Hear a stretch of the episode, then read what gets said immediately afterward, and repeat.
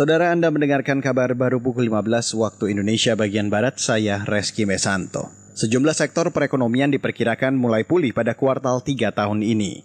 Menteri Keuangan Sri Mulyani menyebutkan beberapa sektor perekonomian yang masih tetap stabil dan mulai pulih pada kuartal 3, antara lain sektor transportasi, pergudangan, perdagangan, dan informasi komunikasi.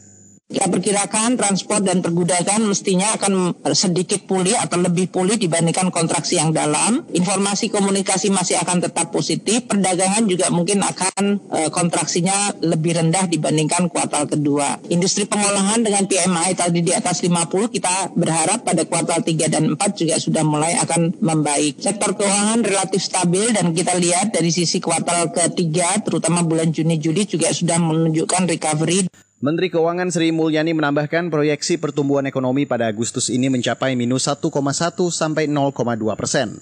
Sedangkan pada tahun depan pertumbuhan ekonomi Indonesia diperkirakan 4,5 hingga 5,5 persen. Hal itu didasarkan pada momentum pemulihan yang terjaga. Sementara sejumlah lembaga keuangan dunia seperti Bank Dunia, IMF, dan ADB memproyeksikan pertumbuhan ekonomi Indonesia tahun depan antara 4,8 persen hingga 6,1 persen. Beralih ke informasi selanjutnya, Kementerian Komunikasi dan Informatika menyebut Indonesia masih tertinggal dalam pemanfaatan televisi digital. Direktur penyiaran di Kementerian Kominfo, Geriantika Kurnia mengatakan, migrasi televisi analog ke digital harus segera dilaksanakan. Salah satu tujuannya untuk mengefisiensikan frekuensi kita tertinggal. Kita masih nonton TV analog. Ekosistem TV udah siap. Smart TV udah dijual. Dan uh, ITU udah menyampaikan bahwa TV analog ini sudah tidak boleh lagi diperjualkan atau diproduksi. Kita masih memproduksi. Ini harus segera dihentikan. Tujuannya adalah tadi ada efisiensi frekuensi.